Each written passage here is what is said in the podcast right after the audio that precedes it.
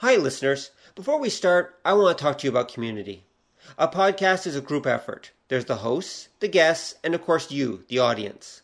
The more everyone works as a team, the better the show can and will be.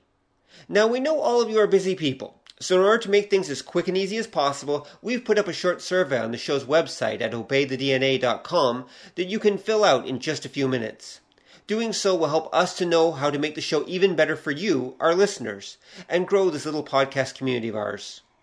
So please drop by Obey the DNA, that's one word, obey the DNA.com, and click on the listener survey button at the top.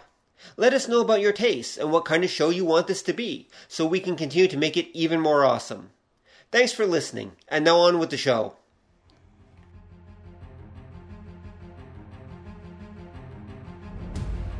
World has gone insane.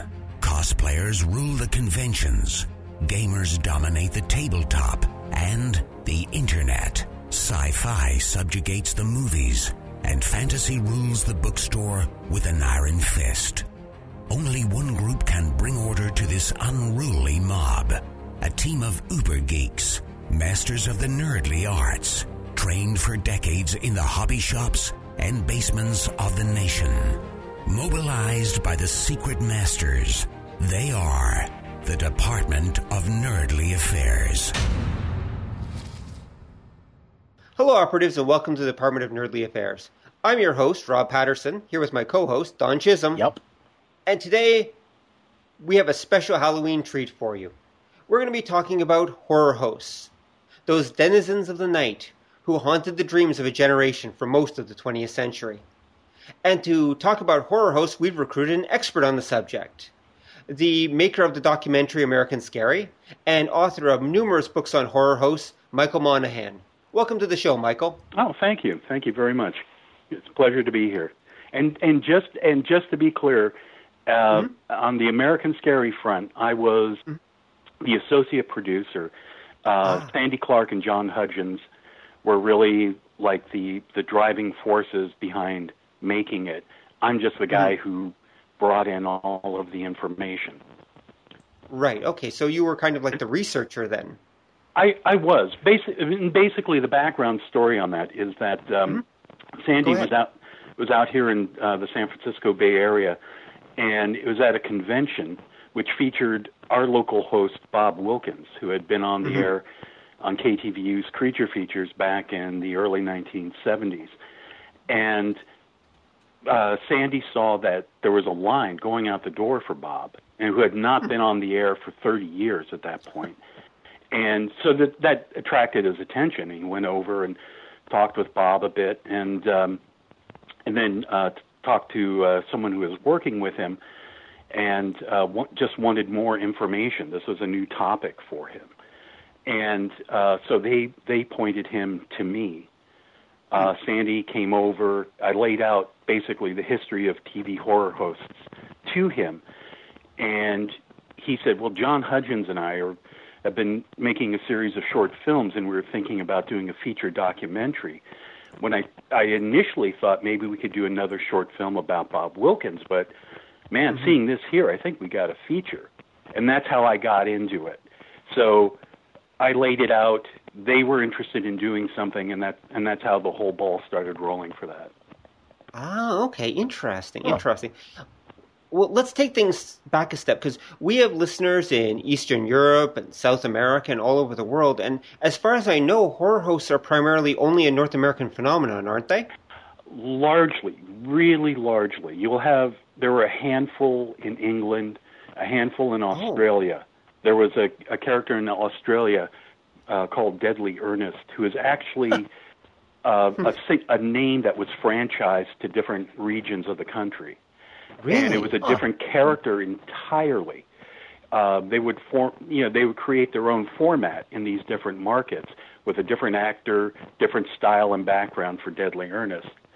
Um, in England, there was uh, more recently there was a host called Nina, uh, who was initially uh, was Nina Hagen, who mm-hmm. was hosting horror movies, and then uh, there were uh, two Ninas that followed. The the last, the most recent was Rachel Grant.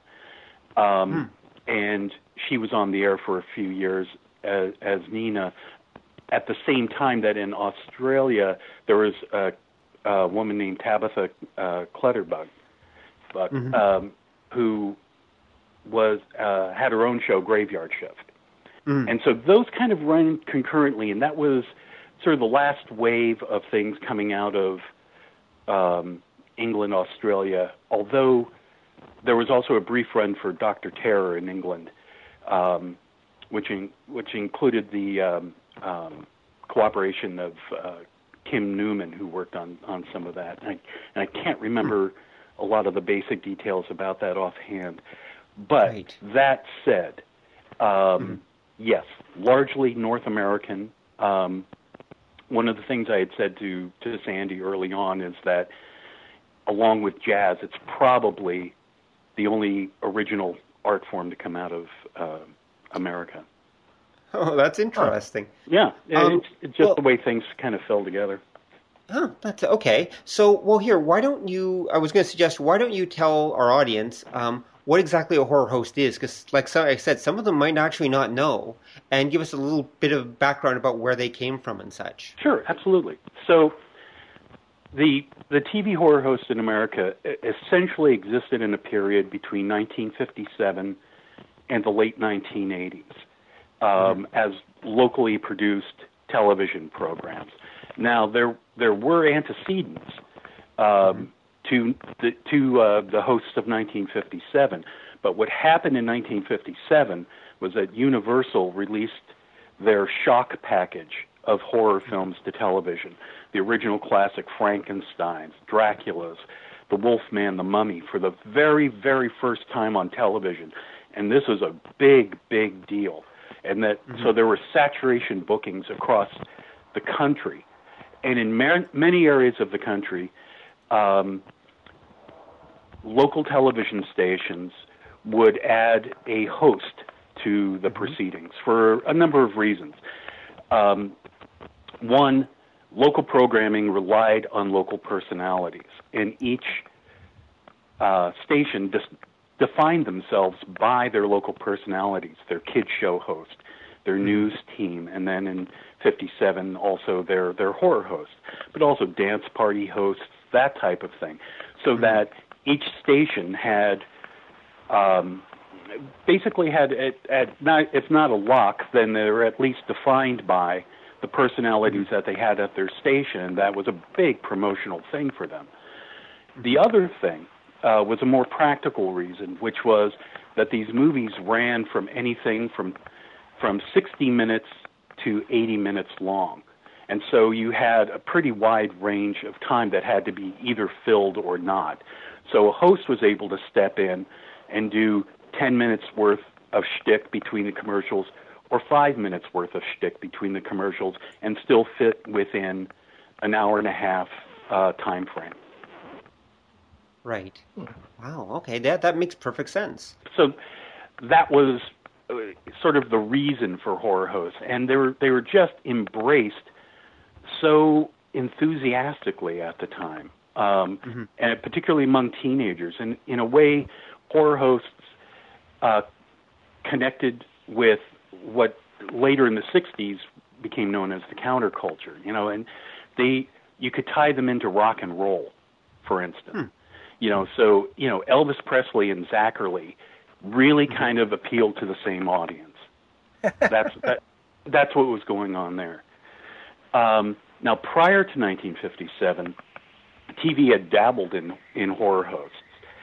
Um, the genre actually began on, on stage back in the 1920s with uh, spiritual shows. The, there'd be uh, magicians and spiritualist acts that mm-hmm. had the sort of flavor that you would later see in a TV horror movie host. Really? Um, huh. And then those evolved into something even more recognizable uh, to later generations, which was something they called the spook show, oh, where there would be a magician would add sort of a mad scientist act to what he was doing. There would be monsters. The um, there would be uh, illusions that had the sort of the shocking effects of the Grand Guignol added to it, like guillotines and and stabbings and monsters going into the audience and carrying people away, that type of thing, hmm. audience participation. Right. And then that further evolved in the 30s and 40s to the Midnight Spook Show, which would have the spook show that would end in what they called a blackout, where hmm. you would have glow in the dark ghosts and skeletons flying through the audience. And then that would be followed by a movie. Ah, okay. And so that really became the template for what was later the TV horror movie host. Um, now, had the first sorry to interrupt, had the first horror host that we know of, um, actually, what the first horror host was Vampira, wasn't it? You know what? Uh, Vampira is still likely holds holds that, but prior to it, there were uh, there was um, in 1948 and into the early 50s a program called Lights Out, which had moved right. to television from radio, and oh, a lot a lot of early TV was basically had had dug into radio for um, its formatting, the variety shows, comic shows, even the dramas and mysteries. Mm-hmm. And Lights Out was presented by um, a, a fellow named Frank Gallagher mm-hmm. as a basically a floating head and a candle. In the and oh, wow. he would introduce this half hour drama. And in mm-hmm. a sense, that also was another template for the horror host.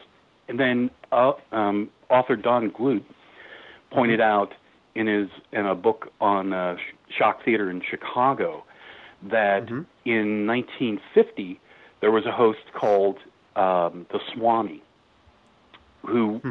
and I think what they were doing was not.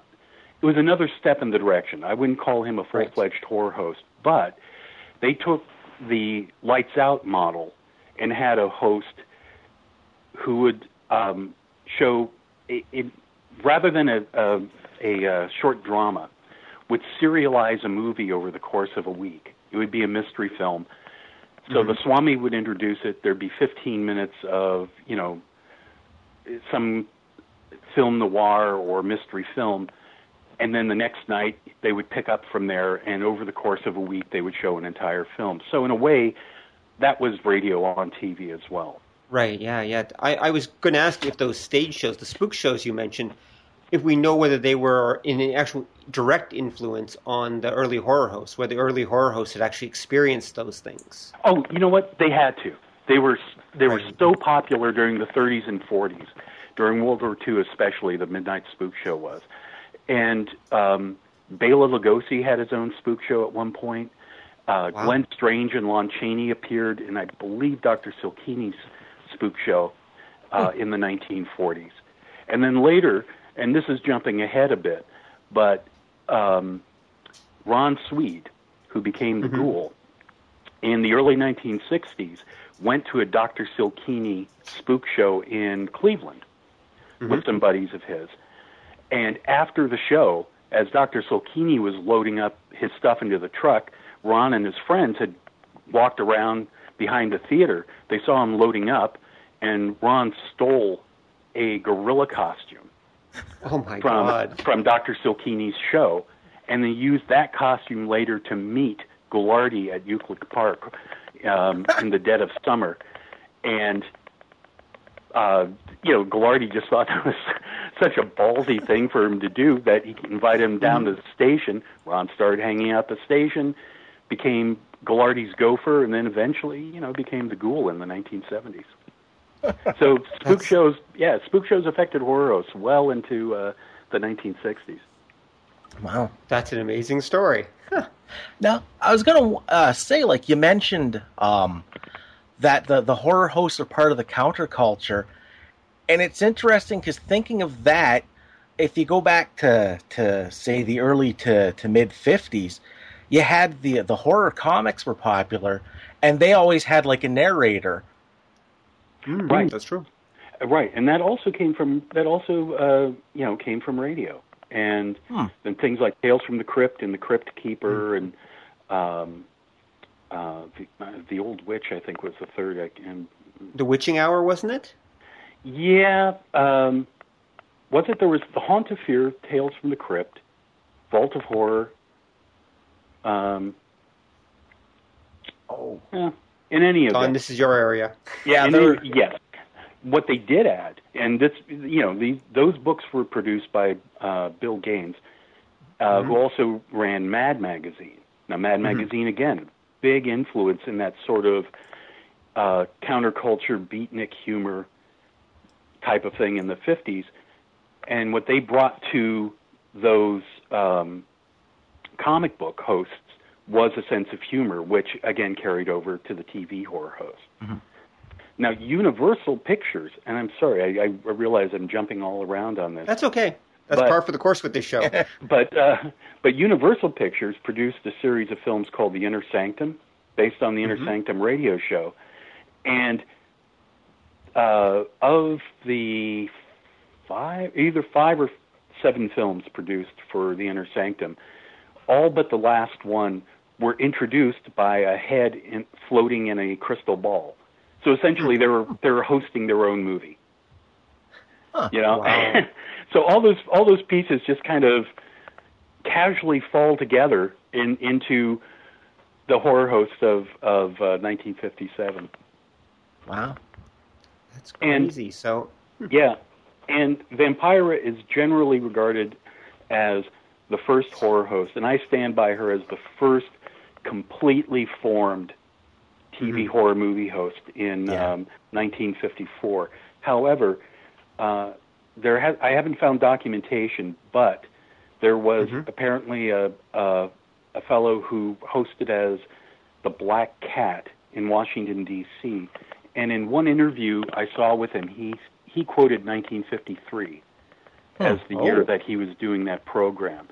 And if that happens to be the case, then then he would sort of take the mantle of uh, first TV horror host. Um, but until I see some sort of documentation, TV listings or whatever, um, yeah, I still have to stand by Vampira. Yeah. right. Okay. Well, that makes sense. So, how would the horror host idea then have spread from Vampira to the other uh, parts of the country? Like, was Vampira syndicated? How did this idea uh, spread? No, well, here's here, this is yeah. Vampira was a local phenomenon. It was Los Angeles. Um, L.A. She was a she was a uh, she was another TV host. TV TV already had hosts for different types of movies. Right. Um, and in fact, in um, Los Angeles, Vampira was, was so popular that they brought on a, a woman to um, host their romantic movies and called her Voluptua. Um, And she she didn't last.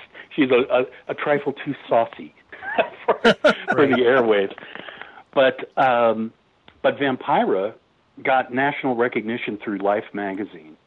Um, They Oh. came out and photographed, did some photographs of her, just basically as this, you know, interesting character, an interesting piece of of television. Um, Up to that point, there were no, you know, this was not a trend or, or a cultural event. Uh, this was just a really an, an interesting, eccentric host. Um, the movies that she hosted were generally uh, mysteries as well, although uh, occasionally uh, uh, grade Z horror would throw would, would be thrown in there as well, like the White Zombie with Bela Lugosi, uh, that type of thing. But um, her even then, her films tended to lean more toward mystery. It was really the shock movie package that um, launched um, this as a national phenomena, and that and, that, and that's one of the reasons I I do think that spook shows had a big part in all of this because spook shows traveled the country, and these hosts who who were appearing across the country, um, they clearly lifted some ideas from the movies themselves, uh, from their experiences in radio, and a lot of them worked in radio, um, and you know their own growing up, comic books, etc. But there are some visual elements that, if if you look at photographs of a spook show and set it against a photograph of uh, one of the hosts, uh, there there was a host uh, in Wisconsin called Selwyn that that I, I saw a photo of his set that especially uh, mm-hmm. drove that home. But even early Zacherle at Roland, whatever, you you set photographs of those those stage settings side by side, and they're almost exactly the same.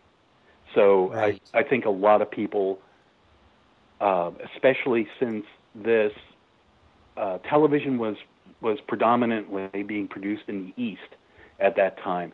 So there was more of a theatrical tradition that went with it. So I, I just suspect a lot of these guys saw spook shows, and that is reflected also in the presentation that that sort of mm. goofy, stagey, corny sort of uh, right. uh, sort of yeah. thing that they were doing early on.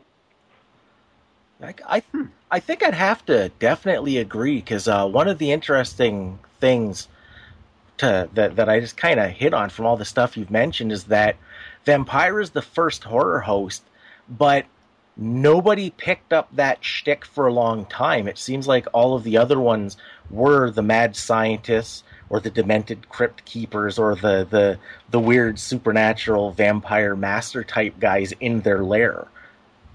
Right. The the um, the interesting the most interesting thing about Vampira is that um, she was created whole.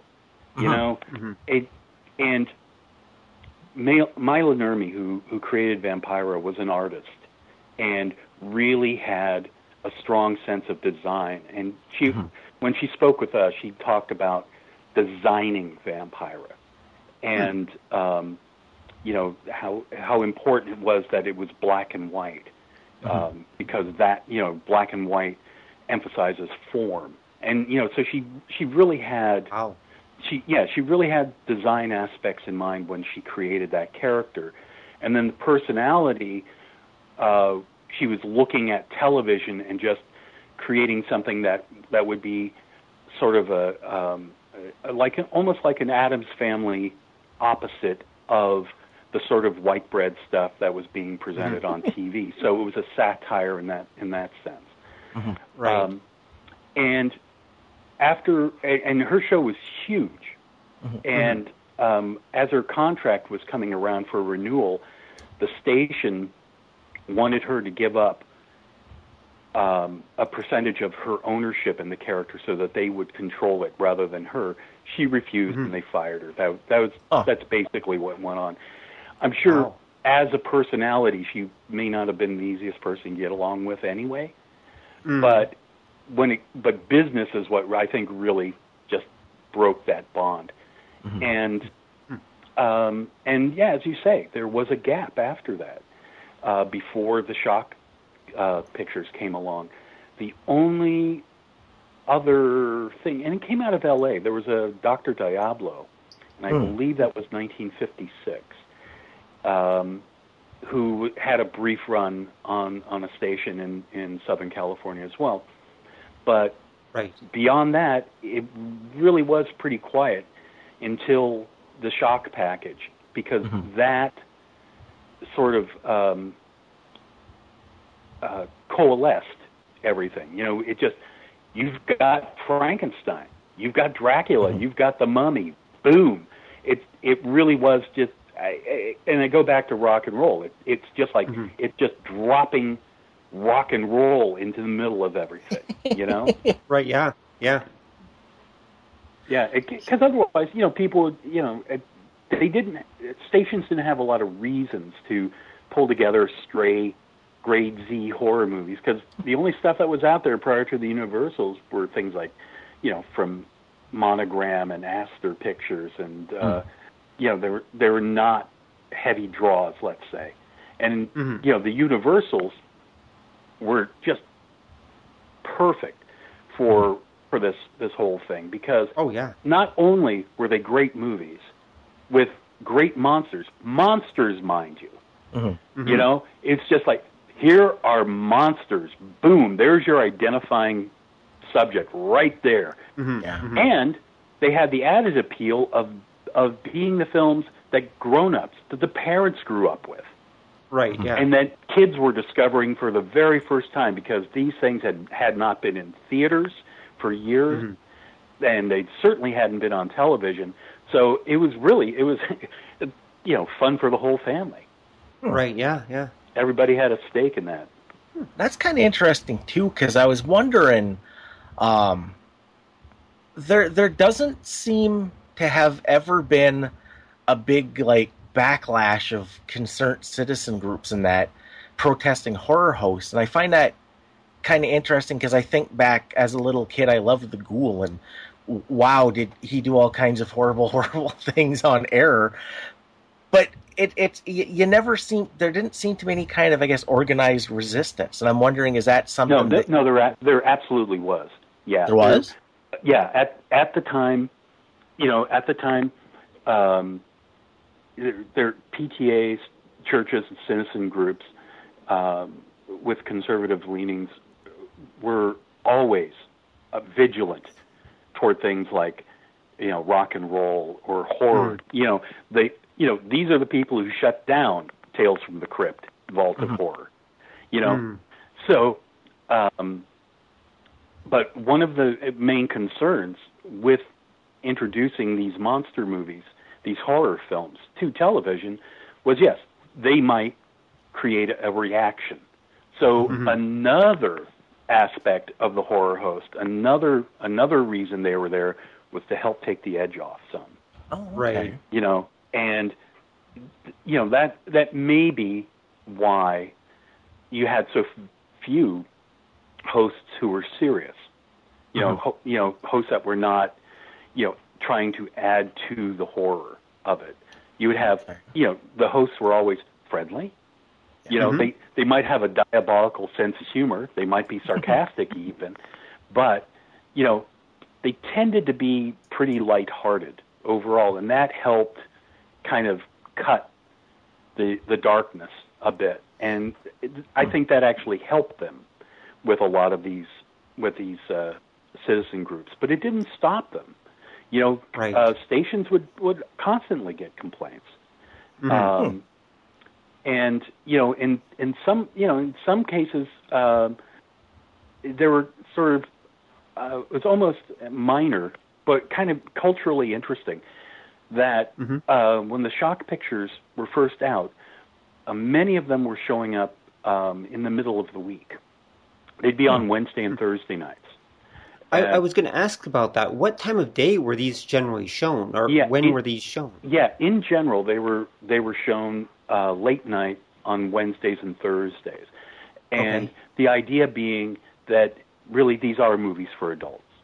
Mm-hmm. But what teachers would find is on Fridays, kids would be coming in and falling asleep in class because they've been staying up. So right. Stations, it, it, honestly, because of that, many stations moved the uh, shows to Friday and Saturday night. Huh. Right. Just because the kids were conking out. right. No, that that makes sense. Because if I recall right from uh, the film Turn Blue, I believe was the film about Ghoulardi. Oh yeah, yeah, yeah. I remember the he was on Friday nights, wasn't he? He was a Friday night sensation. He was, and he was so big that the um, expanded him to uh, Saturday. Uh, he had a Saturday show, but that was on during uh, the basically the family hour. I think it was six, six o'clock on on Saturdays and right. then again, he was still so popular that they wound up giving him a Monday through Friday afternoon kid show called Laurel, Ghoulardi and Hardy. right. Yes. He, he, would show Laurel and Ghoulardi, uh, Laurel and Hardy shorts. Right. So he there was a period of time where Ghoulardi was on the air in Cleveland, um, six days a week, seven times a week. right.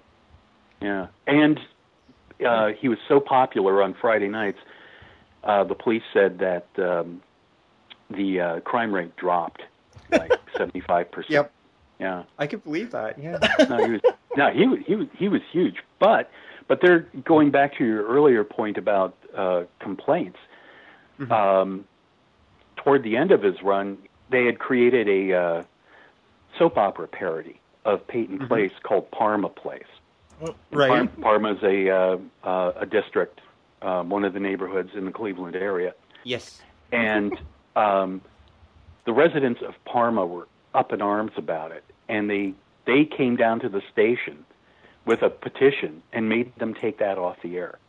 Oh, Wow. So because they just they they were they just thought it was so insulting to them, Mm-hmm. and uh, and the and the thing is, it was really huge. I mean, and but people loved it. A lot of people in Parma loved it, but it was really just those sort of blue nosed sniffers who were just. "Oh, Mm-hmm. this, well, this doesn't reflect well, and this doesn't, you know. And uh, I think it was, I, I think it was Big Chuck Schodowski, who was a friend of uh, Ernie Anderson, who was Ghoulardi, Right. who told the story about how there was this uh, at the Civic Hall. They had this big orchestra playing, uh, uh, you know, for an evening of music, and there was a big audience there for it. And at one point, the conductor was uh, was introducing different musicians in the first chairs, and they got down to this this young woman who was playing violin, who was so and so from Parma, and the entire audience yelled Parma, and she was just mortified. And Right. they, they sort of said, "Yeah, okay, I think that's about it." yeah. Yeah. Oh wow. That's that's amazing. So okay, so so then once uh, the Shock Theater was released, who became the horror host that everyone was copying then, or was there one? You know, that's that that's a good point because, um, by and large, uh, the people that we spoke with, who were especially the older broadcasters, um, would would be quick to point out that um, they really didn't know what was going on in other markets all that much. I mean, you didn't have the, the sort of reach that you had even in the in the 70s or or you know once cable and satellite came out, you could sample things from other areas of the country. But syndicated programming was was you know generally restricted to your major network stuff, ABC, NBC, CBS. You know, everyone saw Green Acres, but not everybody saw uh, Zacherle. Right.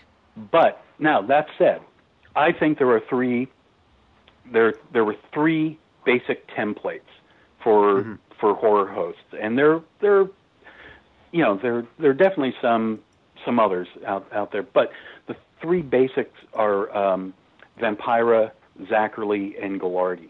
Those are the three horror host types that are out there.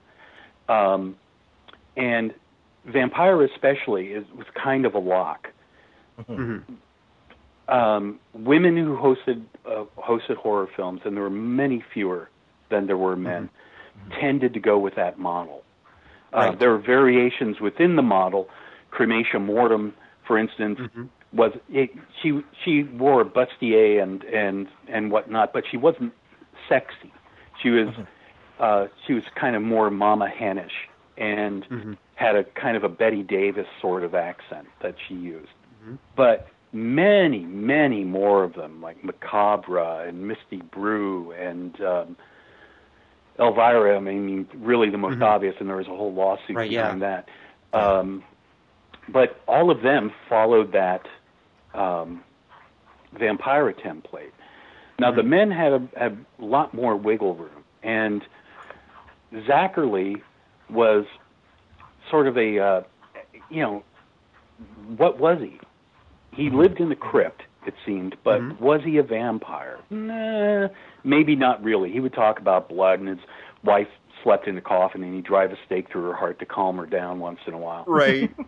but he was also kind of mad scientist and he would play with beakers and have weird experiments with with giant amoeba and uh using cauliflower for brains and you know all this other kind of crazy stuff so he kind of fit both of those molds the vampire Right. and the mad scientist and then Right. Ghoulardi was just the rebel he was Mhm. the you know he was the um um really the crazy Mad Magazine beatnik of Mm-hmm. of TV, and that model in Cleveland clearly, Mm-hmm. you, you know, you got a through line from Ghoulardi to the Ghoul to the Son of Ghoul.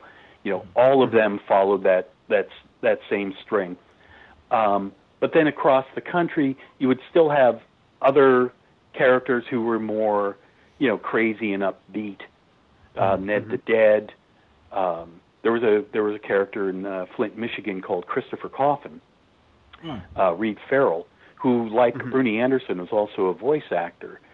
Um, and it, strangely, and I, I was never able to nail him down on this. I talked to him one time, but the Ernie Anderson would sign his Ghoulardi autographs without an H in in Ghoul, so it'd be mm-hmm. G O U. Boom. Christopher Coffin would sign mm-hmm. his autographs C R I S T, so no H in Christopher. And I don't, huh. I, I don't know if he did that as a tribute to Ernie or not, but he he knew Ernie Anderson, so okay. it's it's possible. And the uh, Christopher Coffin character also had the uh, had dark glasses, a beard, and a goatee, like Ghoulardi, but he wasn't he wasn't insane. He was uh, mm-hmm. he was a, a much more uh, sort of sarcastic, cultured character. Right. But um, they, they they they swam in the same pool, so I'm I wouldn't be surprised if he took some influence from him. Now the other mm. the other character that um, directly took from from Ghoulardi that's that I find really interesting is mm-hmm. Jerry G. Bishop, who okay. was Svengoolie in Chicago. Ah, mm. okay. Now, Jerry G. Bishop was uh, a DJ, a very popular DJ in Cleveland mm-hmm. at the same time that uh, Ernie Anderson was on the air as Ghoulardi. And he, they even, uh, I think it was KYW, the station, counter programmed against WJW, which was Ghoulardi's station. Mm-hmm. Um, they would counter they counter programmed Ghoulardi's Masterpiece Theater with Jerry G. Bishop um, in a dance program called uh, uh, Jerry D. What was it? Dancing with Jerry D. Eh, whatever. So anyway, he had a dance show that was on opposite. Um, mm-hmm. Then he got a DJ job in Chicago, and he went to Chicago, and he mm-hmm. took along a lot of the same sound carts that they're using at the uh, radio and TV stations there. Mm-hmm. Um, that were also used on the Ghoulardi show, then later on the Big Chuck and Little John show, et cetera, et cetera. So those right, familiar right. sounds would, would show up on his radio program. Mm-hmm. Then he he was a he was also the um, voice announcer at Channel 32 in Chicago. So at the, you know at the top of the hour, you're watching Channel 32, blah blah blah in Chicago. Mm-hmm. You know that that you know stay tuned for such and such. That was right. that was his job for a while. So the station started a uh, a horror show. They started showing horror movies under the title Screaming Yellow Theater. And mm. Initially they would just have title cards and Jerry G. Bishop would uh would uh, do the announcing under the title cards, you know. And it was he for the first week or so he just did it pretty straight. Then after mm-hmm. a while he started adding a little Bela Lugosi accent to it and mm-hmm. then he started goofing on the movies more and more during those those breaks, mm-hmm.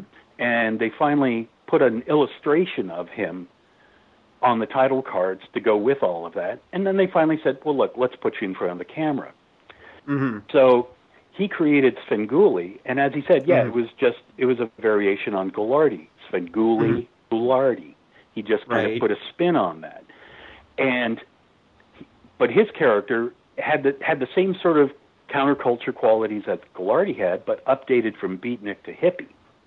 Mm. And but he had the dark glasses, the beard and mustache, uh, right, and the same sort of the same sort of seat of the pants attitude as well.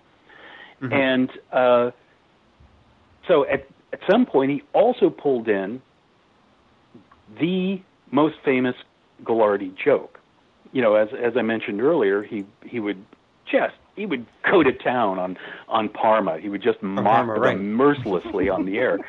And anytime mm-hmm. someone mentioned the word Parma, he would say Parma, and you know that was that was the punchline for him. And you know, or they'd start playing polka music and say, "Hey, does this program go to Parma?"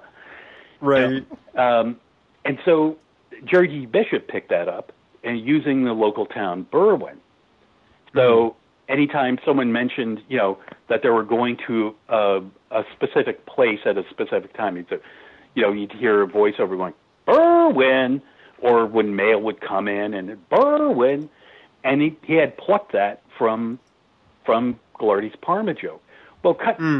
to 2016, Rich Koz who was the son of Svengoolie in Chicago after Jerry G left and had worked with, with Jerry G on the original Svengoolie program.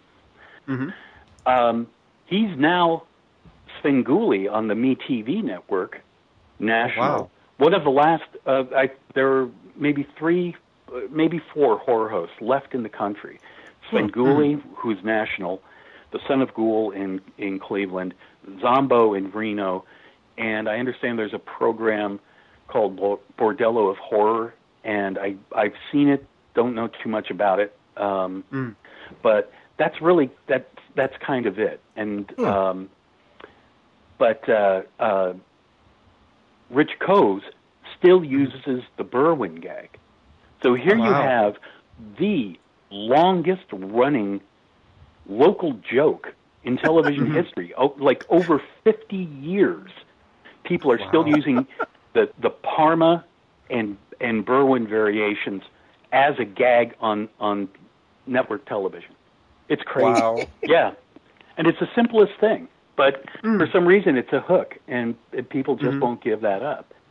The other, now the other connection with Jerry G and and Cleveland, that's that's interesting, is that um, Jerry G, being one of the top DJs, was the designated uh, point person when the Beatles came to town. And eventually he traveled with the Beatles, and he was the radio guy who would put out, you know, for all the stations. He was the guy on the ground who would who would Right. hang with the the Beatles and um, uh, give reports on on the tour as it was happening. Right, right. But during um, during their stay in Cleveland, they'd have a, they'd have press conferences, and um, Jerry G. Bishop would run into uh, to um, uh, Ron Sweed at these press conferences because he was also a huge Beatles fan, and Ernie Anderson would help him get into these press conferences. So Jerry G. and um, and Ron Sweed knew each other from these things.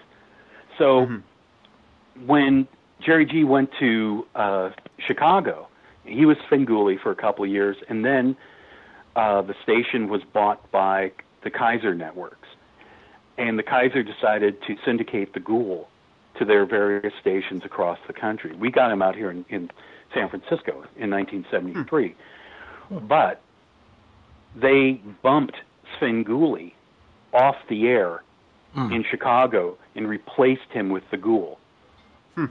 which did not go down well with with the people in in Chicago who were hugely loyal to Svengoolie. Right. And plus, Ron Ron came out and his first thing, well, we finally got rid of that no talent Svengoolie. Hmm. Did not endear him to the audience at all. No. But you know, but they they knew they knew each other back in Cleveland. And so it's just another, uh, you know, just another strange little bit of coincidence that tied them all together. Now, I've, I've noticed, uh, having seen various films and read a little bit about horror hosts, um, that Cleveland seems to be like the place for horror hosts for some reason. Yeah. like it's it's almost like ground zero in some ways for horror hosts. Is there a special reason for that? Um, I there I think there are a couple, and one one is that especially during that period, uh, Cleveland was kind of underrated as a uh, media hub, but it really was.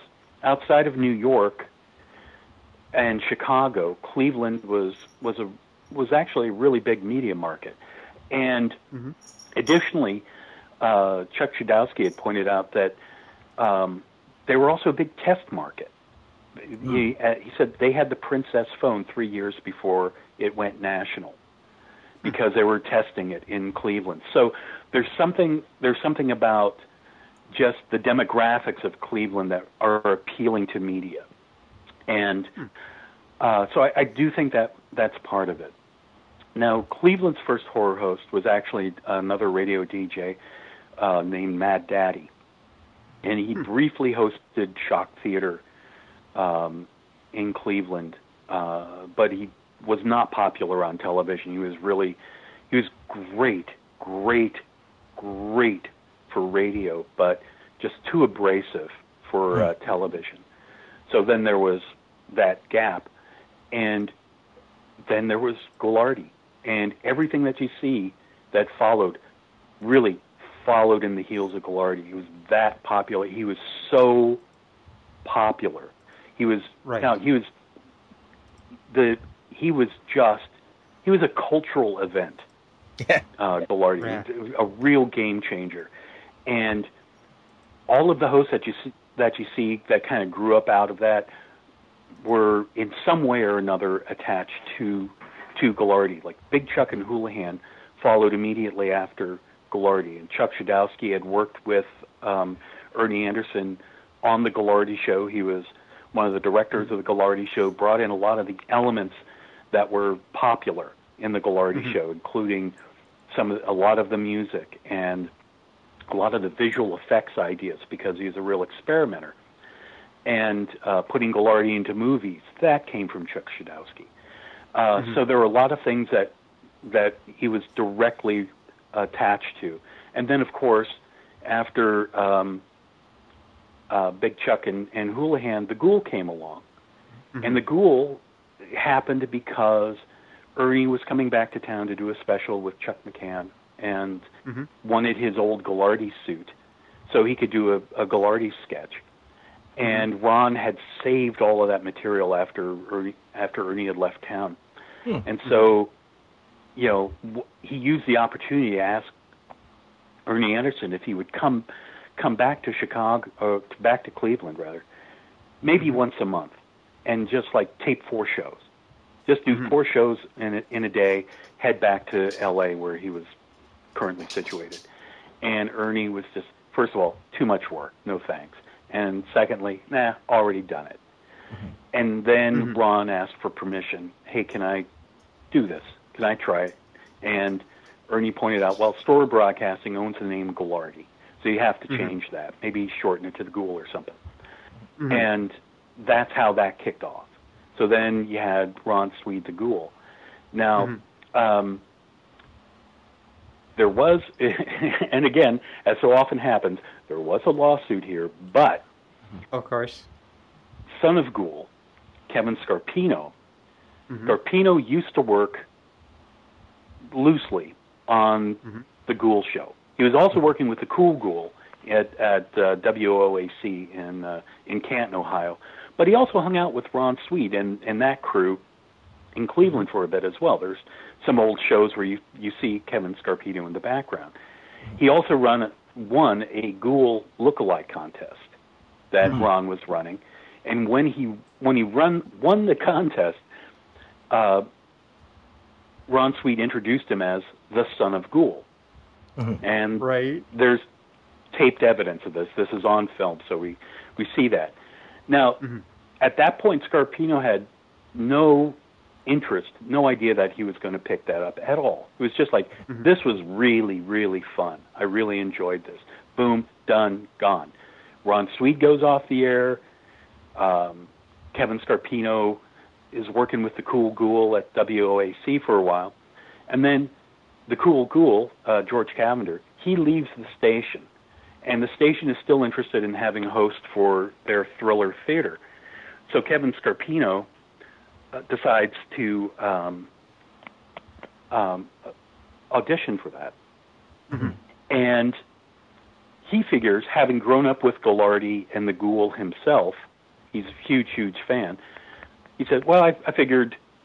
Um, you had to have certain things if you're going to be host a horror host in in Cleveland. So he got the beard and the mustache, and you know he actually did begin with some of the catchphrases that were familiar to both Ghoulardi and the Ghoul. Um, he didn't. He otherwise didn't look like either of them. He had a top hat, dark glasses, a cape. You know, all kinds of different changes, cosmetic changes. But some of the early stuff could really arguably be said to to look very much like Ghoulardi and the and the Ghoul. So Ron Sweed sued him. Um, The judge did not agree that this constituted copyright infringement because basically, for a number of reasons, the most important being that Ron didn't own anything. he did. He didn't have a copyright on beard and mustache. He didn't right. have a Which copyright. he'd already taken from someone else. Ex- Exactly. and he didn't have a copyright on Turn Blue. He didn't have copyright mm-hmm. on anything. So, and then and the judge, and you know, in a larger sense, the judge is also saying, well, a horror host can be defined as, um, you know, basically a, a, a colorful character who does comedy and hosts horror movies. So mm-hmm. she gave she gave the definition, you know, a, a really broad broad sweep, and just didn't feel there was there was anything to that, and that that mm-hmm. led to um, a lifelong really uh, um, battle between these two guys, Ron Sweed and mm-hmm. and Kevin Scarpino, and but the ironic part of that is that while mm-hmm. Ron has been on and off the air with big gaps, mm-hmm. um, I mean decades. Um, you know, he was, he was off the air for like 12 years before he came back or something. Mm-hmm. Um, Kevin Scarpino, once he started, was on the air every weekend, every weekend, without a break, mm-hmm. uh, even switching stations for th- mm-hmm. over 30 years. Hmm. Now. Wow. So he just hit his 30 year mark. But yeah, WOAC closed down. They're they're mm-hmm. closing down, and Kevin uh, got a job at uh, um, a news station in Cleveland and was able mm-hmm. to transition, ending one show on a Saturday night and on the news station the following Friday. So he didn't miss a beat in huh. in all of those 30 years. Now, obviously, so therefore, horror hosts in Cleveland have had a huge cultural impact. Is there any place else in the United States where horror hosts had an equal cultural impact on the local uh, the local culture? Yes, yeah, um, to varying degrees. Um, like Zacherle had mm-hmm. a huge impact in um, in the New York area, uh, especially mm-hmm. when he was working there, and and nationally as well. He had a uh, uh, hit with um, mm-hmm. uh, Dinner with Drac, and right. a, and a smaller hit with a follow up uh, of the Monster Mash. But he was on Dick Clark's American Bandstand with mm-hmm. Dinner with Drac, and so he got national exposure for that, and that mm-hmm. that was you know that charted. That was a a hit record nationally. So he he definitely had an effect. I can I can speak personally here in um, mm-hmm.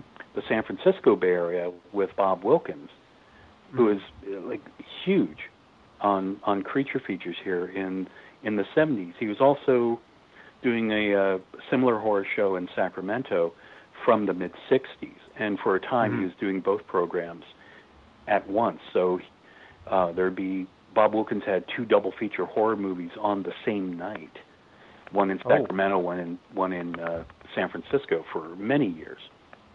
But um, hmm. he he had uh, just a huge impact locally for a number of hmm. reasons, um, most of which were just presentation and personality. It was just it was such a fun, fun show.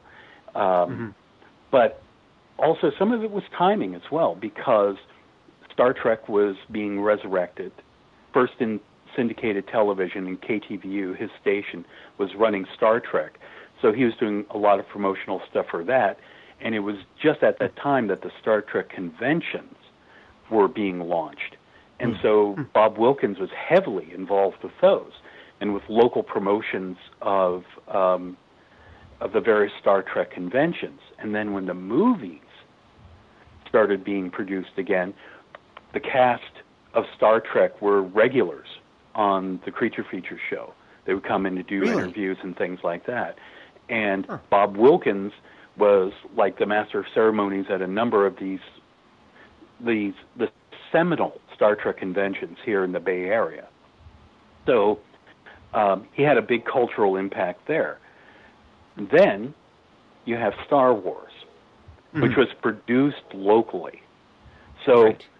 there are there are episodes of Creature Features where folks would come over from from Lucasfilm and drop in hmm. and do wow. do interviews. So Gary Kurtz and his wife were interviewed on Creature Features, uh, mm-hmm. uh, and they they they had just come from the Academy Awards a few weeks earlier, and um, you know, and they were promoting some other some other show, but they brought down props and costumes and things like that for for the program, and you know, there was that. Mm-hmm. So then Bob went down to uh, to a screening of Raiders of the Lost Ark in Los Angeles uh, mm-hmm. with some folks, and he saw George Lucas, and so he walked over to him and goes, "Oh, Mr. Lucas, uh, my name's Bob mm-hmm. Wilkins. I host a program in San Francisco, and uh, I really enjoyed Star Wars. I just wanted to say hi." Mm-hmm. And Lucas said, "I know you. I used to watch you." Right. and so Lucas grew up watching creature features, and right. eventually offered Bob the the the job of president of Lucasfilm. Huh, really? When they were building to the, the facilities, because mm-hmm. basically he said, "I'm not interested in dealing with the press and things like that, and you do that really well. I would, you know, mm-hmm. I'd like you to do this job." And Wilkins actually did seriously consider it, but it would have meant moving to Los Angeles for a couple of years while they built the facilities in the San right. Francisco area over here in Marin and he just didn't want to do that to his family, so he turned it hmm. down. But wow, that was that was actually seriously discussed. So, um, you know, because of all of those things, you know, he has a mm-hmm. much higher cultural profile than than your average horror host might have. Yes, definitely. So, in a lot of ways, in that pre-internet era, the horror hosts, as you've already said, became the focus of local counterculture. They, they became were, the hubs for local horror, sci-fi, whatever counterculture. Oh, absolutely. They were hmm. they were a hub, and and again, uh, and this is across the country. Seriously, this is across the country because you'll you'll find people showing up and promoting local events uh, on a number of these different shows. But San hmm. Francisco was a huge media center. Now, back in the day, they would send the cast around to various television stations for interviews you know, after I, think it's probably in the early '80s or something, they turned that mm-hmm. around and they just brought all the reporters down to uh, to L.A. on press junkets and just did that all at once. Mm-hmm. Prior to that, stars and directors would travel from station to station, you know, the other way mm-hmm. around. San Francisco right. was a huge, huge market, so all of these people came through town. Christopher right. Lee showed up on both Bob Wilkins and John Stanley's show. Mm-hmm. Um, Wilkins I- interviewed, you know, the directors, the actors, you know, um, and uh, John Stanley, even more than Wilkins, really kind of turned mm-hmm. the program into kind of an entertainment magazine in a sense, right. Where he really emphasized bringing in uh, costumed people who are doing right. events and um, uh, promoting you know a lot of local screenings, and he would do special programs on. Uh, you know, he did a did a whole program on the Wrath of Khan, and he would mm. do tr- special trailer programs and things like that. Mm. Now Wilkins did that as well, and and Wilkins also promoted local filmmakers. That was another thing. You know, mm. amateur films would show up on the on the Creature Features program. Some of these hmm. guys went on to work in did work in the industry later, like uh, um, uh, on The Simpsons and, and things like that. And mm-hmm. some of them went to work for Industrial Light and Magic. Now, right. one of one of the the big amateur filmmakers who showed up mm-hmm. on on his show was Ernie Fosselius, premiering Hardware Wars. Oh, yes, was, I was going to mention that. Yeah, hard, I guess Hardware Wars came from that. It, it did, and but Bob, it came first from Bob Wilkins. You know, right. Ernie Fosselius had, had screened it locally, but mm-hmm. getting on Creature Features really launched that as a cultural touchstone. And right. that you know, and and geez, they're still re-releasing that thing. I think they, I think they just recently came out with a Blu-ray or something like this. Mm. But uh, but it was really the creature features that that kicked off uh, the, the larger cultural interest in in that little movie. Wow, that's that's incredible. Even up here in Canada, we still actually were uh, aware of Hardware Wars. We heard about. I, I remember seeing it as a teenager. Yeah, yeah. Uh, I I think on regular TV, and I guess I should bring this around. Actually, sorry to go because um, horror hosts, as you've said, are as we've said, are a North American phenomenon. But as far as I know, there aren't any Canadian horror hosts, are there?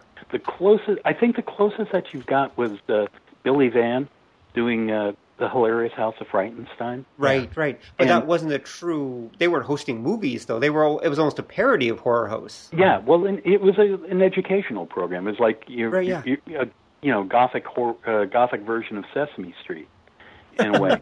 But that said, I, and that's why I say that was sort of the closest to it because it had all of hmm. those elements. Otherwise, right. and there was a there for a period of time in Los Angeles, they mm-hmm. used footage of the hilarious House of Frankenstein, Frightenstein as raps mm. for movies.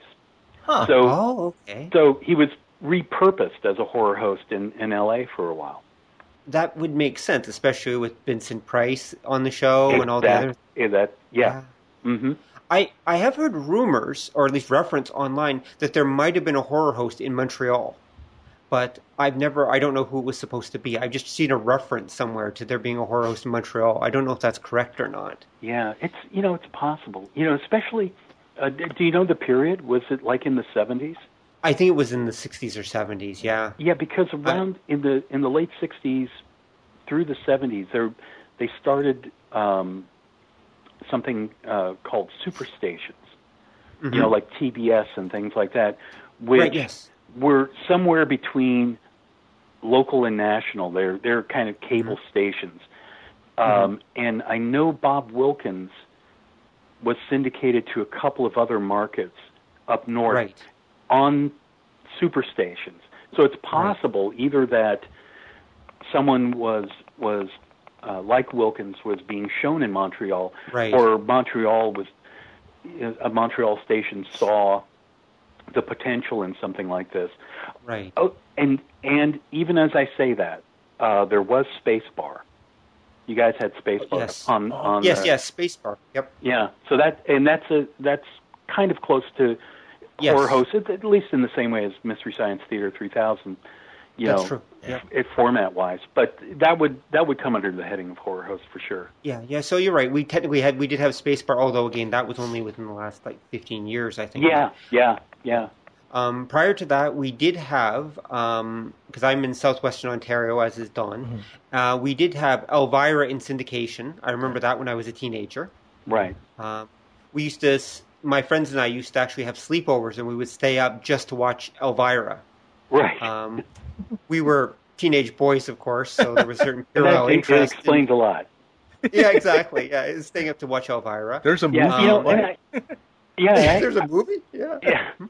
You know what? I, I have to say, I myself, I, I never, I never found her act really appealing.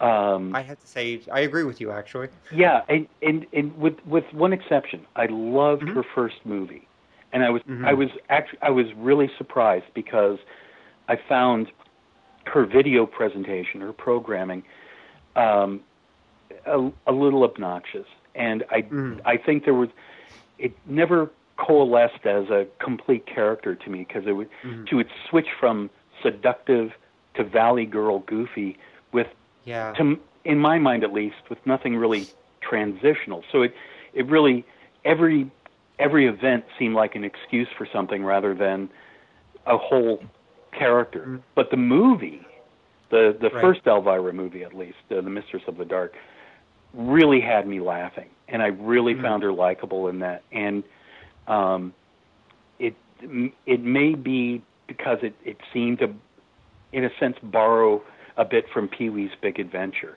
It had that mm-hmm. sort of flavor, you know, where you know where she was able to be a focal character, you know, going through a narrative that mm-hmm. to me was much more effective than than the uh, than the TV presentation. Yeah, and I can see that. I did talk to a number of folks, um, like mm-hmm. Stella in Philadelphia, um, mm-hmm. Nancy Scioli, and um, Frank and Drac, who are also out of uh, the Cleveland area, and they mm-hmm. both happily pointed out that while Elvira was being syndicated in their areas, they beat her in the ratings. And I could believe. That. I think I, you know, I think there is this real local loyalty thing, and I'm mm, positive yeah. she did much much better in areas that didn't have a pre-existing host. And right. by the '80s, you know, there were huge gaps.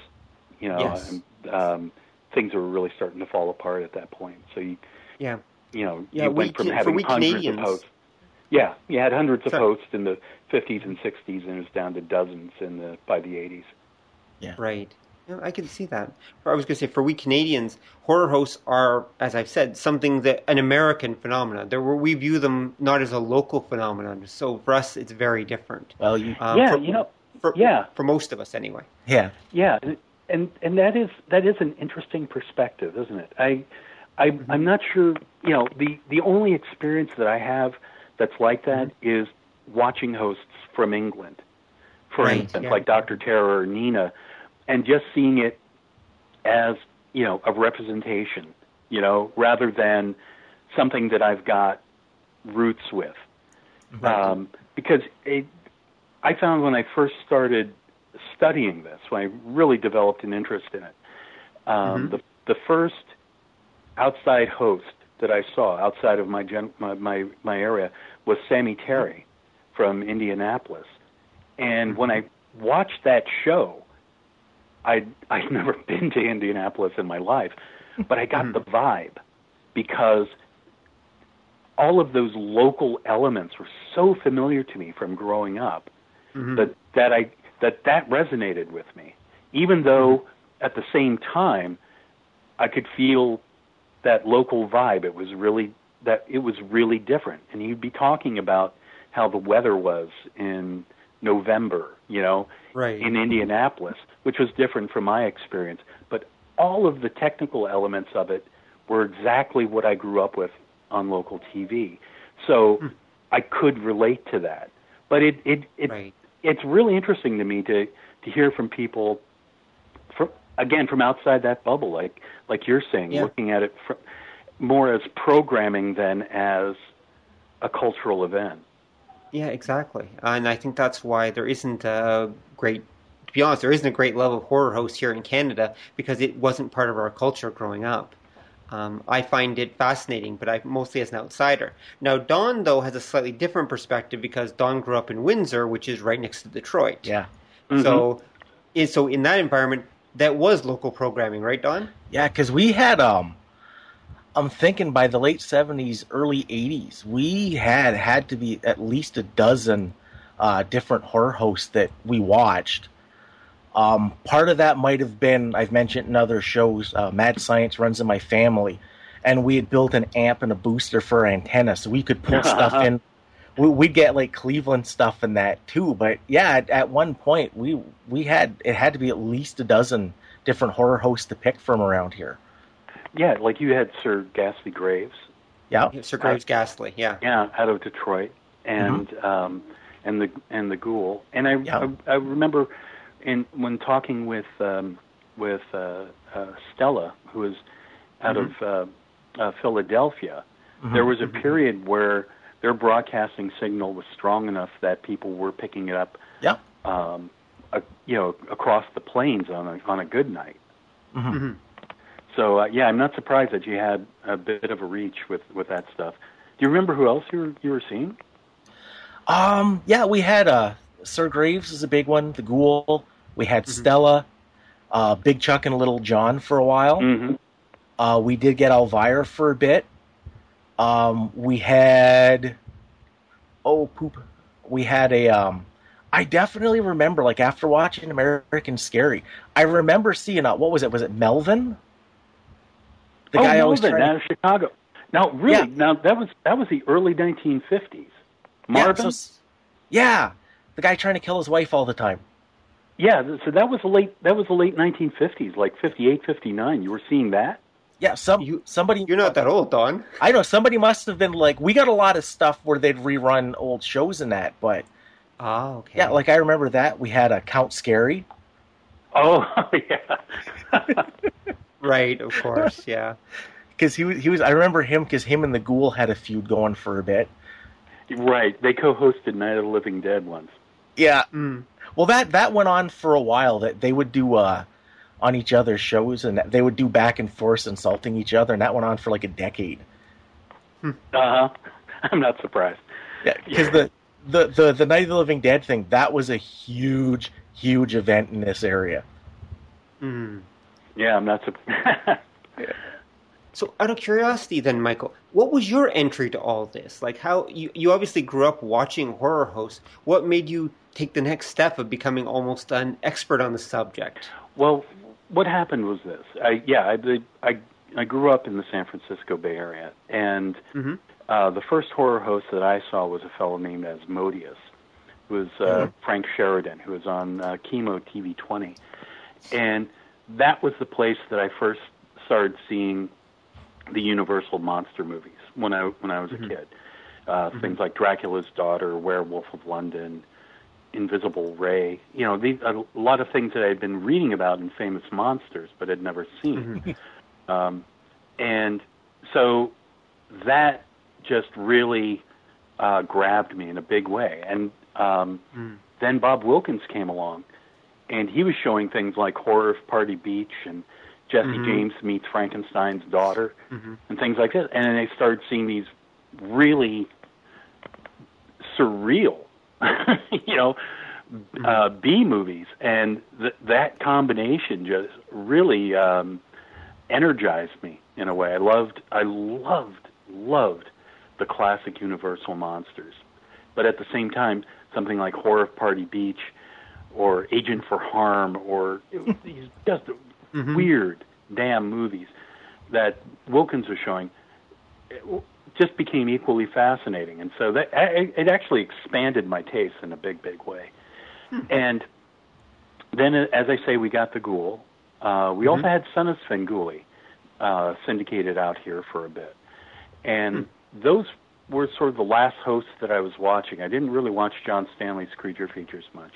Uh, by that point, um, I had girls, and mm. you know that sort of distracted me for, oh, geez, what year is it now? And um, but so and things just generally died off until Commander USA came on the USA Network and um, things like that. But it was in 1999 that there was uh, a fellow named Scott Moon put out a magazine called Planet X, and I just mm-hmm. happened to stumble across this completely unbidden, and it had an interview with Bob Wilkins, and so I'm reading this mm-hmm. interview. I'm oh God, Bob Wilkins, you know, just had complete, you know, nostalgia rush, and within the interview, he talked about the fact that he had a bunch of old creature features tapes that he was going that he was starting to sell. So mm-hmm. I got a set of those tapes, and it's like ten hours worth of creature feature stuff. Mm-hmm. And I was just, I mean, I was drunk on nostalgia. I was just hmm. slobbering with the stuff. And that that was in 1999 and beyond Wilkins it just reminded me how much I missed local TV. Period. Mm. I you know I grew up with things like Sir Sedley and Captain Satellite and you know even our local romper room and things like this. It's like I missed all of that stuff and I was trading tapes with um, other people at the time, you know, different movies and programs and stuff, and started asking them if if they found anything that had a horror host on it. I'd be in, interested in seeing it. And as I say, the first I saw was the Sammy Terry, and mm-hmm. I just absolutely loved that. And then um, the Ghoul came back on the air in Cleveland, and I thought, well, I've got my Bob Wilkins. I got to see some mm-hmm. more Ghoul, and I tracked mm-hmm. down somebody who was able to um, send me uh, a copy of a Ghoul tape. And in the course of the show, he mentioned this character Ghoulardi, and mm-hmm. I had no idea at that point what that meant. So that, but I thought, got to find this Ghoulardi man. How how can you avoid a name like that? Mm. And so then I found someone else who had a tribute to Ghoulardi that the Big Chuck and Little John show did. So I mm. sit down with that tape, and it's suddenly like, holy crap, Big Chuck and Little John, I love these guys. Ghoulardi, I love this guy. What the hell? And mm. Big Chuck and Little John were still on the air in Cleveland, and I'm, and really Cleveland is what sparked it because mm. they were still producing local TV in the way that I had grown up with it. You know, mm. there was the Ghoul, there was Big Chuck and there was Son of Ghoul. That was all going on at the same time, at least um, you know in the late '90s, early 2000s, mm-hmm. and that to, that was just wonderful to me. And uh, eventually, I traveled out to Cleveland. Uh, I had won a, a skeleton on the Son of Ghoul show. Mm-hmm. He had a life-size skeleton, and a friend of mine was sending me tapes every week or every other week. I'd get a box of hmm. tapes with the Ghoul, right. Big Chuck, and Son of Ghoul. And so I was able to enter this contest because I had recent shows. And so he said, you know, they were going to have a drawing with postcard, a postcard drawing for this life-size skeleton. And he said, and if you win, you can come on the show to claim it. I said, mm. well, guess what we're going to do? So I sent in something over a hundred postcards. I can't remember. Wow. And he said they they he, later he told me they got like a hundred and fourteen entries. oh my god. And a, and a hundred of those were mine. yeah, you kind of stacked the deck on that one. So, so uh, I turned to my wife and said, "We're going to Cleveland." mm-hmm. And as it happened, there was a convention going on out there. As, as I had some friends, at, and so we turned it into a vacation to Cleveland. Mm. Got to go to the Big Chuck and Little John show, and af- after the show, we got to hang out with Chuck a bit. And I'm asking him questions about various things that had happened with him and Hooley. And he looked up at me because I'd been introduced as Mike from California. He goes, "Did, did you grow up in Cleveland?" Said, no, right. no, no, I'm just a real big fan, and you know, I've been reading about this stuff. And then, you know, so I got to hang with him. I got to hang with Son of Ghoul, and all of that. You know, at the same time, I was still getting tapes from other people, and now I was shifting that specifically to mm-hmm. collecting horror host tapes. And so, Dr. Paul Bearer from from mm-hmm. Florida, Fritz the Night Owl from Cincinnati, the Cool Ghoul from Cincinnati um, Crematia Mortem and um, you know some Elviras and Commander USA's and it, all in all these things just started it kind of it generated a critical mass is what happened mm-hmm. because every time I saw one of those shows I wanted to find out more about who was behind it and mm-hmm. you know what was that music and you know, who directed this and who's that person hosting this and you know, here are these artists and and people sending letters in and all that stuff. Again, it all went back to my youth, but it was it was somebody else's nostalgia. Hmm. But just the just seeing these broadcasters and hmm. you know and knowing what a TV studio looked like and knowing what production looked like and and seeing how each of these spoke to its local community. They would talk about a local business or a local parade that was coming up. And so, you know, I was finding out about city histories at, at the same time right. that I was finding out about host histories. And I just love that because um, it wasn't it it's not dead end research. There's always somewhere else to reach within that because mm-hmm. it's not just a guy or gal in a suit and a wig there's a community, there's a history behind right. all of that, and it's cultural, right. and it you know, right. and I and so it this is this is a, a pop cultural research and and genuine cultural research mm-hmm. as well. So uh, that that can, all of that just continues to feed uh, my enthusiasm for it. Hmm. Wow, that's that's incredible, and I can completely understand as someone who has been fascinated by the horror host phenom- phenomenon for a little while myself, I find much the same thing where it's it is about the uh, local culture, and it's amazing to see how much they do reflect the local culture. Which, as I said, they're a hub for that local culture. Mm-hmm. Right. Yeah, and you know, it, it, they they meant a lot. You know, I mm-hmm. and, and I you know, it, it's you know, and in one way, nostalgia is cheap because you can always reach for it, and it and it tugs right. the heartstrings somewhere. Of course. But I remember when, like, Captain Satellite would have some guy who was a Duncan yo-yo expert who would be on the mm-hmm. show and demonstrate Duncan yo-yo, and then the mm-hmm. guy would announce that he was going to be down at um, Ralph's Kingdom of Toys that Saturday. Mm-hmm. And if you if you went down to Ralph's Kingdom of Toys that Saturday and saw the Duncan Yo-Yo guy, you saw some guy who was just on TV. Yeah. Hmm. You know, and that really meant something. I saw Bob Wilkins live when I was a kid. I actually got to to help out on a show that he was doing in in Sac mm-hmm. uh, in um, in Stanford, and I got you know I got to meet Bob Wilkins. It was right. and it it was an an amazing thrill.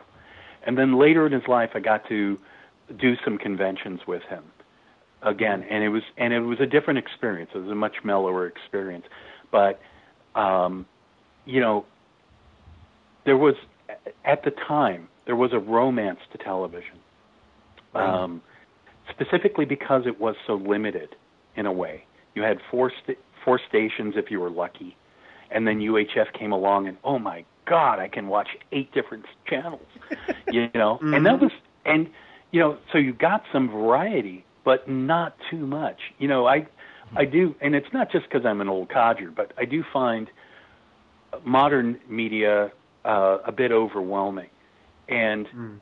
I think there is really something to be said about culturally, uh, uh, philosophically, emotionally, a difference between watching a show and consuming content. Hmm. To me, that's the big dividing line. When you know when that changed from watching a show, which you, and, and as soon as you as soon as you say that, you can think of you're alone, you're with a group, you're with your family. Consuming hmm content seems like such an individualized thing, mm-hmm. and so that sort of there there's a sense of isolation to it that I don't find appealing, even if there's individual programming that is being created that I like, I still know that there's a real difference. And emotionally, what resonates much more for me were, were programs that were produced for the local community, where people were literally talking to their neighbors. Hmm. Yeah, it's interesting. Like I kind of, I kind of agree, but I come at it from a different way. Oh, of course. Because I think, um, like especially with with like the horror hosts and that, one of the things that I always liked and I still do is um, you never knew what you're going to get. Mm-hmm. You had you never knew what the movie was going to be, what skits they'd be, the ones that had guests. You never knew who they're going to be. And I find nowadays when you look at like the bigger media, um, the problem is they spend so much money to produce anything. Nobody wants to take a risk, so you don't really right. get those weird twists and surprises. And mm. you know, a, and, and speaking very, very specifically to that, commercial time used to be what you know it would be like fifty bucks for mm-hmm. for a commercial spot, mm-hmm. and now it's hundreds of thousands of dollars it can be or whatever, right? Yeah. You could you could screw up a local commercial at at some time, and in a way that was so funny that the advertiser would laugh along with it, and mm-hmm. everything mm-hmm. was cool. These days, yeah. you, you screw up a you, you screw up a, a you know a thirty thousand dollar commercial or something. Nobody's Oops. laughing. You know, so it's just it's yeah. not relaxed. That was that mm. was part of it. You could just it was there was so so much of it was seat of the pants and so relaxed. Yeah. Um, and you really could get away with crap. Um, mm. I think you know one of my one of my favorite stories, and uh, I told this at a convention out here in San Francisco, and it went down huge. But Chuck Schodowski told this this great story, and this to me goes right to the heart of especially live television. Um, but Ernie Anderson, Ghoulardi, was was at war with his uh, station manager Ted Bays. They just did not get along at all. And Ted Bays was really sort of an uptight personality, and Ernie Anderson mm-hmm. was a a real just screw you guy. and um, so they're they're constantly at each other's throats. So Ernie Anderson used to um, uh, do a lot of sports events with mm-hmm. his Ghoulardi All Stars, and they would take cameras down and they would film the games and film the crowds, and then they would show that footage on the Ghoulardi show. Mm-hmm. And you know, people would tune in and they'd see themselves in the stands waving, and you know, and there'd be Ghoulardi, you know, talking over the uh, the events of the of the game and goofing on all that stuff, and it was it was big fun, and people got mm-hmm. to see themselves. So Ted Bays, for no other reason than to piss off Ernie Anderson, said, "From now on, no more overtime for the cameraman, no cameras at your games." Huh. And so Ernie Anderson went on the show that night, and he said, "Well, I know a lot of you came came out to the game yesterday, and you're tuning in tonight to see the footage. Mm. Well, our production manager, Ted Bays, doesn't think much of you. and he doesn't think much of your families or your friends who are tuning in to watch as well. So, if you have any complaints, and he reaches down, pulls up a card, here's his home phone number. oh! and he, and he said Bays had to change his number because it was it was blocked for days. He could not right. get a call in or out. That's you know, brilliant. and you know that's the power of local TV. You know, mm. and, a, and a local personality as well. Mm. Wow, that's great. Oh, I love so, that story. yeah, that's that's an amazing story. Thank you. Thanks for sharing that. So, it hasn't but in some ways hasn't like YouTube almost replaced that local TV even though it's national, even though it's or, or international. People are now doing that kind of local shtick, but they're doing it on YouTube for a world audience. Yeah, you know, but that isn't that a weird thing? Um, mm-hmm in, in a way, it's it to me, it's the experience that you that you described, looking at um, American TV horror hosts from across the border, and seeing mm. something, having a different experience of it because of that. Right. You know, um, it's a different bubble, and um, I I view mm-hmm. YouTube in a in a much much different way than I do um, you know uh, television. Uh, one, mm-hmm. you know, especially the way television used to be, what television was, and part of that is because it, it, it it's almost it, it's almost converse conversely um, mm-hmm. uh, but it's it's like because the the choices are seemingly infinite, you make mm-hmm. very very few choices. Hmm. Right.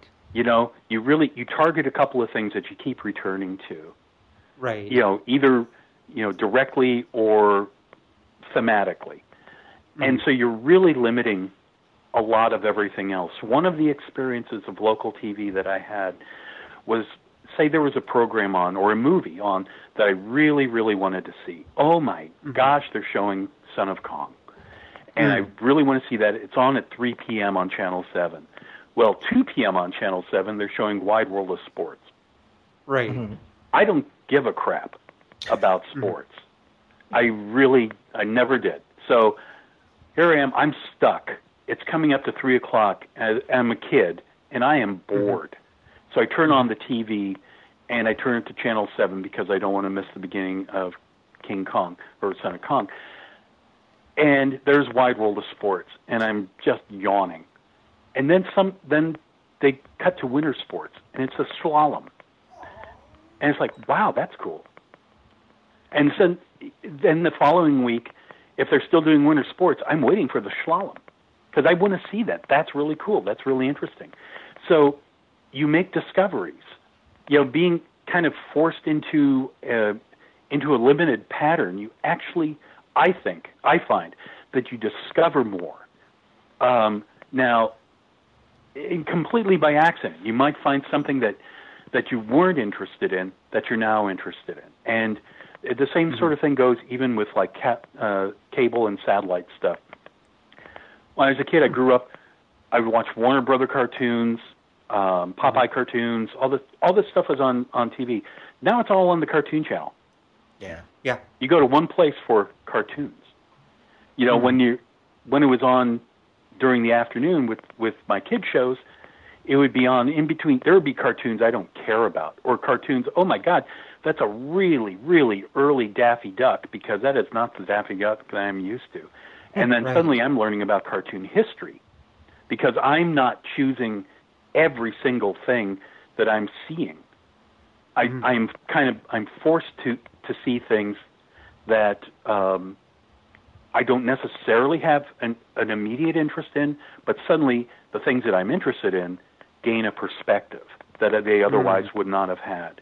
Mm-hmm. So, it, and I know it, it sounds, you know, um, I, you know, I, I again, I just I don't want to sound like an old crank because mm-hmm. because the internet absolutely allowed me to track down a lot of things that I uh, otherwise would not have found, or certainly wouldn't have found as quickly as as I would have just you know writing a note and slapping a stamp on it. Although that's how I originally got in contact with people in Cleveland, and right. uh, but at the same you know at the same time, the internet you know uh, allowed me to find uh, old Mystery Science Theater shows that were done on KTMA when it was a local station. Mm-hmm. I read about them in an article, and within a week, I had a box on my on my porch that had like three shows. Mm-hmm. Boom! That's the internet, and that's you know that's the definite benefit. That's the that's where it's a great tool, and the same and the same with uh, with YouTube. I, there's there's a film critic in England that I love, and mm-hmm. so you know, and he posts the blog, so I'm there every, almost daily. I'm checking out something that this person is doing. So there's no way I would I would do away with any of that stuff at, at all. It's just as a personal preference, I like stumbling into things and discovering things, and I I, I just don't always get a sense mm. that you you know um, it's easy to get into a rut if you just look and find and accept the things exactly as you want them. You know, mm. so and so my my feelings are really sort of mixed uh, on on that sort of thing. And then additionally, I've got a I've got a huge DVD library, huge DVD blue Blu-ray library, I and I I you know I I kiss them goodnight every night. you know I just I love the damn mm-hmm. things, but at the same time, I also have memories when I was a kid of opening the TV guide and looking for monster movies and circling those movies, yep. making my schedule yep. for the week, and um, in some cases, you know, there would be something that was on at, at one or two a.m. in the morning when I was mm-hmm. a kid, and I'd have mm-hmm. to find some sneaky way of making that happen. And suddenly, it's a different experience. Now I've got a story. You know, yeah. I have the same movie on my shelf. The mood hits me to see it three seconds later, it's in you know it's on my screen, mm-hmm. and I'm watching it. And and man, that is just the most wonderful thing. I would never give that up. But at right. the same time, there's not a story behind it. It's just me watching yeah. a movie now. Yeah, right. Whereas having to stay up till 3 a.m. to watch uh, Reptilicus right. on a on a late night channel there's something about that, at least when you're a kid, anyway. That um, is, yeah, it's it, it adds some spice to your life. It's it's a it's an experience and it's an event. Yeah, I I literally was doing jumping jacks and walking in circles, so I could mm-hmm. stay up and see Frankenstein meets the Space Monster that was on 1:30 on Channel Five. I yep. I stumbled a- across it in the guide just before I went to bed, and I said, "Well, mm-hmm. somebody's staying up," and I. right. And so that that movie looms large in in my memory because of it. I mean that I love that film, mm-hmm. and it is it is the biggest piece of crap. And I, right. but it's my biggest piece of crap, and I will hug that piece of crap until I get it all over me because I, I I've I've got just a relationship with that film now. Right. Yeah, that's one of the wonderful things about broadcast television. Yeah, yeah, yeah. yeah. So, Michael, you have authored several books on the subject. Can you tell our audience about them? Sure, absolutely. Uh, I I wrote uh, uh, two books so far on mm-hmm. the history of horror, TV horror hosts. Uh, the first was American Scary, which is mm-hmm. a, uh, companion piece to the film, and mm-hmm. essentially, within the first week that we were in production, I had said to Sandy, "This this is driving me nuts," because we're doing one hour, 90 minute interviews with these mm-hmm. people, and only f- three or four minutes of any of these interviews is going to show up in this film. But my God, mm-hmm. the information that we've got, there's got to be a way of presenting it.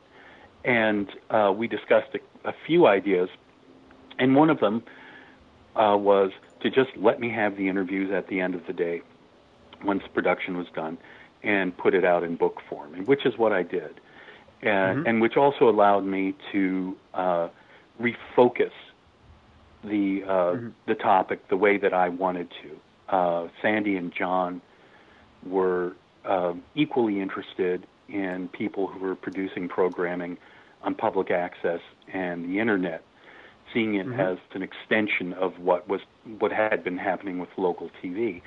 My mm-hmm. feeling was that those things that were being produced for new media were essentially cosplay.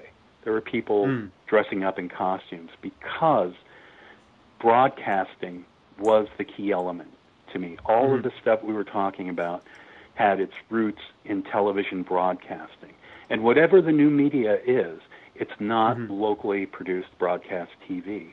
Mm. And so that's where my focus is. And I was able to do that with the book by um, uh, setting the interviews up chronologically so people could see over the course of the interviews the changes in the media and the media landscape that mm-hmm. led to the end of the local broadcasting era, the end of horror hosts, and then and again why that is such a precious, precious thing in our mm-hmm. cultural history. Mm-hmm. Um, and then immediately after that, I wrote a book called uh, Shock It to Me, which was the history of the local San Francisco horror host market. And mm. that was, uh, Shock It to Me comes from the program hosted by Asmodeus that I mentioned earlier, which was Shock It to Me mm-hmm. Theater. And so I was able to uh, discuss the, the first horror host that we had on the air uh, was named Terrence, who created a riot on the campus of UC Berkeley by mm-hmm. uh, by saying that he would show up there. And there was a there was a headline uh, the following day. Uh, he had shown Dracula that night, and uh, mm-hmm. uh, he the the headline said, uh, you know, thousand UC students uh, in Dracula fracas. right. Which and I just uh, you know Drac just alone Dracula fracas greatest name for a band ever. Yeah. Um, yeah, that's true. But uh, I and, and again I just love that there's your immediate cause and effect. You know, guys mm. on TV says, "Hey, I'll be there. Let's go." And the kids all show up, mm. and the next day it's in the papers. Um, but then I got to talk about Asmodeus, and uh, Terrence and Asmodeus had not been written about at all. There was no history with them, so I was really proud to be able to put that stuff together. We talked to some guys from KEMO who had worked on the on the Asmodeus show, and uh, mm-hmm. got a lot of information. That was great got to write about Bob Wilkins and John Stanley, and then also the Ghoul and Son of because they were syndicated here and did have an effect. So those are the two big books. Uh, but wrote some articles for Scary Monsters magazine um, on individual hosts as well as just some more generalized host info. Um, Horror Hound magazine. Uh, right. And I'm currently working on a a new book that will basically cover the national phenomena the same way that I did the local phenomena for um, for Shock to Me. Um, the working title is TV Spook Show, um, hmm. broadcast hmm. ghosts and horror hosts, and uh, title. It, so it's really basically talking about the analog era of television and mm-hmm. the horror host place and all of that. Wow, that's some definitely something to keep an eye out for. I will definitely read that when it comes out. Mm-hmm. Oh. Um, so, is there anywhere our uh, listeners can go to contact you or learn more about you, Michael? Um, it, you know, if people are interested, I don't have uh, I don't have a website or a Facebook page. I'm just not. To me, face a Facebook page is like those uh, those little those Japanese digital animals that mm-hmm. die if you don't uh, feed them. Tamagotchi. Yeah, yeah. okay. Whatever. Yeah, that's exactly what it's like. You know, someone mm-hmm. gave me one of those once, and it died in its own crap. right. You know, and and that's that's my feeling about Facebook is like you gotta you have to feed it every day, and it becomes mm-hmm. a huge responsibility. I'm not interested. But right. that said, if people are interested, and, and very seriously, I'm I'm mm-hmm. always happy to be in contact with people. um, they can reach me at at my um, um, email address, which is uh, doctorghoulfinger at gmail.com. And mm-hmm. the spelling on that, it's all lowercase, D O K T O R G O U L F I N G E R. One word, lowercase. Um, mm-hmm. And if, if if people have questions about their local host or want to share stories about their local host, um, I'm seriously more more than happy to to communicate because uh, that stuff really is um, is my bread and butter. I, I, um, mm. It's a history I, I really really love. Well, and it shows. We can tell just listening to you that you absolutely adore this subject. Yeah, you can tell because you can't get me to shut up about it. well, I wish we could go on for another hour or two, but unfortunately, we we try to keep the shows under two hours if we no. can. So don't um, but, blame but, me a bit. no, no. Um, and of course, they can also learn more about the horror phenomenon if they track down the movie American Scary that's been referenced already. Absolutely, and uh, and the the book American Scary, which is even better, uh, can be purchased through Amazon, and the Shock It to Me book privately produced, so they can contact mm-hmm. me directly, uh, oh, okay. or if they're interested in buying a copy of that. You might consider putting that up on um, Kindle sometimes, like the whole ebook thing. You could actually publish that yourself for literally no cost on online. You know, that's yeah, that's a really good point, and uh, I I think we just we that was going to be. I, I had a friend who was helping with that, um, mm-hmm. Lon Hubbard, uh, who mm-hmm. uh, passed away uh, two years ago, and uh, but he had he was the guy who really pushed me to to finish this book and to mm-hmm. make it as comprehensive as I finally did. And he also did all the layouts on it. And right. once once we were finished with it, that was our next discussion was was uh, creating uh, either an electronic book or um, you know doing uh, further printing on through Kindle or something like that. And just right. never. So that just never happened. I still got a lot of I still got a lot of hard copies on me, and uh, I'm hmm you know, more than happy to get those out there because it really is a good book. All right, so I think we're going to bring the show to a close then. So, Don, any final thoughts before we go? Oh no, I think this is uh this was uh you brought a lot of good info because a lot of what you were talking about ties in with stuff from other shows, and it's interesting that everything all kind of pulls together. When you look at, say, especially like the horror host, you start realizing that there had to be so many things in place that hit all at the same time that allows something like this to uh, to truly flourish. No, absolutely, absolutely. Um, yeah, you you nailed it. It was really a convergence uh, of factors that that led to this. Otherwise, it would just been a little piddling thing happening here and there. Mm-hmm. But you know, you're absolutely right. Mm-hmm. It, yeah, and it was that shock package. It was the mm-hmm. same thing as, you know, as Elvis or the Beatles on Ed Sullivan. You know, those are events that really just changed the course of popular culture. Yeah. Yeah, in an amazing way. Mm. Okay, so thank you everyone for listening to uh, the show tonight. Thank you, Michael, for coming on. And happy Halloween to everyone listening to this. Yeah, happy Good Halloween. Night, Enjoy. Hi, operatives. Rob here. Our interview with Michael Monahan went so well that the three of us actually ended up talking for another hour and a half after the show. Luckily for everyone, the recorder was still running, and so next week I'll be putting the highlights of that after show chat into the feed. It's some great stuff about the nature of community and media, how horror hosts are literally fading away, and how horror hosts reacted to 9 11. You do not want to miss it. In fact, it's such good stuff, we're offering you the chance to hear it early. We've put up a listener survey on the show's website at obeythedna.com, and everyone who fills it out in the next week will get an early link to download the extra show as thanks for filling it out. But even if you're not interested in getting the early show, or if you're listening to this after Halloween 2016, we'd love it if you dropped by and filled out our listener survey. The more we know about you, beyond your incredibly good taste in podcast listening, of course, the better we can give you the kind of thing you enjoy. Don and I do this show based on our own tastes, but this show is a community effort, and we want to hear your voices as well. So thanks for listening, and tune in in two weeks when we'll be exploring the changing nature of nerdliness with guest Jack Ward. Good night, folks. Stay nerdly. Thanks for listening to the show. If you'd like to hear more or join the conversation, come visit us at obeythedna.com. You can also find us on iTunes or whatever fine podcast site forgot to lock their back door. So until next time, remember that to master the nerdly arts takes time, practice, and enough Coca Cola to drop a rhino. See ya!